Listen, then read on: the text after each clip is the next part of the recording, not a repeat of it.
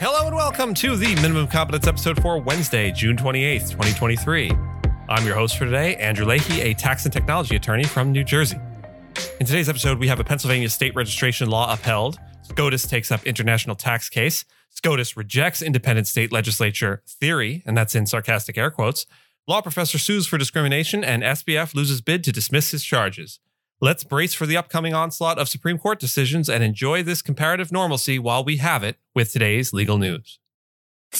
On this day, June 28th, in legal history, the Supreme Court of the United States handed down their decision in Regents of the University of California v. Bakke and ruled that quota systems could not be used in college admissions, but programs that incentivize accepting minority applicants are permissible.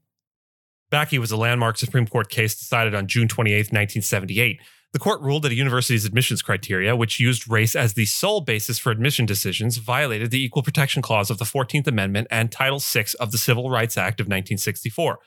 The case revolved around Allan Bakke, a white male applicant who was rejected from medical school at the University of California at Davis due to a racial quota system. The court determined that the quota system was unconstitutional and a violation of civil rights laws. They applied strict scrutiny, stating that the government must have a compelling interest and narrowly tailored means to justify race-based actions. The court acknowledged that race could be considered as a factor in admissions, but rejected the use of a quota system that excluded candidates based solely on race. The Supreme Court has upheld a Pennsylvania law in a narrow 5-4 decision that requires companies to face lawsuits within the state when they register to do business there. The ruling leaves room for a potential future challenge to the law on different constitutional grounds. Opponents of the law expressed concern that it could lead to other states adopting similar registration requirements.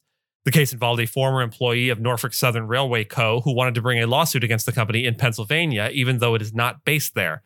Justice Samuel Alito, while ruling in favor of the plaintiff in this case, suggested that the law could be challenged under the Commerce Clause in the future.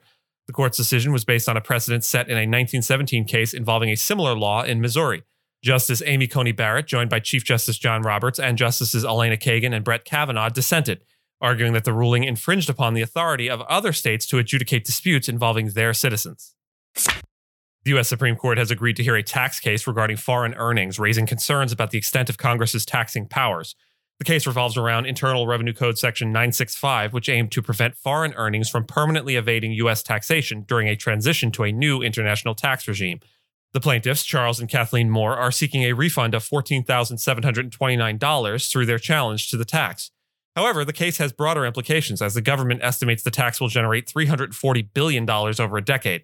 The Moores and other groups argue that allowing the tax would provide Congress with the authority to pursue new revenue streams, such as with a federal wealth tax. The Moores representative argues that tax is not authorized under the federal government's power to tax income as defined by the 16th Amendment. The Ninth Circuit Court of Appeals previously dismissed the suit, ruling that taxable income doesn't have to be realized.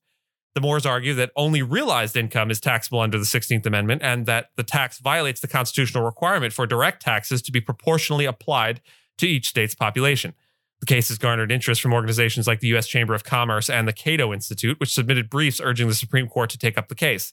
The outcome of the case will have implications for Congress's taxing powers and the interpretation of the 16th Amendment, so look for that next year. The U.S. Supreme Court has rejected a legal theory that would grant state legislatures unchecked power over elections. In a 6-3 decision authored by Chief Justice John Roberts, the court ruled against Republican state legislators in a case involving North Carolina's House of Representatives districts. The legislators sought to embrace the independent state legislature doctrine, which would remove the role of state courts and state constitutions in regulating federal elections. Critics argue that the doctrine poses a threat to democratic norms and could lead to further voter restrictions and extreme partisan gerrymandering. The Supreme Court's ruling still allows federal courts to review certain election-related cases and potentially challenge state court decisions. The decision does not establish a clear legal test for determining when state courts have overstepped their bounds in election matters. The issue is expected to resurface in future cases when state courts reject legislatively drawn maps and take it upon themselves to draw districts. A law professor at the University of Colorado, Paul Campos, has filed a lawsuit against the university and its law school dean, Lolita Buckner-Innes, alleging pay discrimination and retaliation. Campos, who is the only Latino faculty member, claims that he is paid less than his white colleagues. He also accuses Innes of retaliating against him for raising concerns about his compensation and for taking parental leave.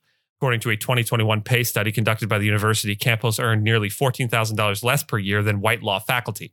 In addition, Campos alleges that he received a low faculty rating, which he believes was influenced by racial bias and retaliation for taking paternity leave. He claims that Innes further retaliated against him by removing him from the law school's faculty evaluations committee and preventing him from teaching a course. Campos argues that the university has failed to provide evidence of his offensive and biased language as alleged.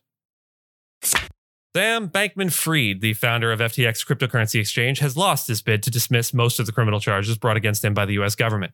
U.S. District Judge Lewis Kaplan in Manhattan denied Bankman-Fried's request, clearing the way for his trial scheduled for October 2nd. Bankman-Fried is accused of orchestrating a multi-billion-dollar fraud by stealing funds from FTX customers to cover losses at his hedge fund, Alameda Research. Prosecutors also allege that he misled investors and made illegal contributions to U.S. political campaigns in the names of his colleagues. Bankman-Fried has pleaded not guilty and denied stealing funds, but admitted to inadequate risk management at FTX. The judge ruled that the charges against Bankman-Fried were valid and that the alleged misappropriated funds constituted property. Bankman-Fried had also argued that some charges were improperly brought without consent from the Bahamas, where he was arrested and extradited from. A second trial is scheduled for March 11th on charges brought after his extradition. And with that, I thank you so much for listening to Minimum Competence, your daily news podcast for lawyers.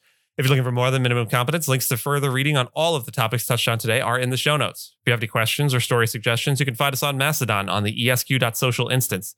I'm @Andrew, and my co-host Gina is @Gina. The views, thoughts, and opinions expressed in this podcast are those of the host and do not represent those of any organization we may be affiliated with. Nothing here should be construed as legal advice because it is not legal advice. Reviews go a long way towards helping new listeners to find our show. If you have a moment and can leave a rating or review on your podcast player, we'd appreciate it. And if you know someone that might be interested in the story we cover, consider sending them the episode. Minimum Competence is available at minimumcomp.com and wherever you get your finely crafted podcasts.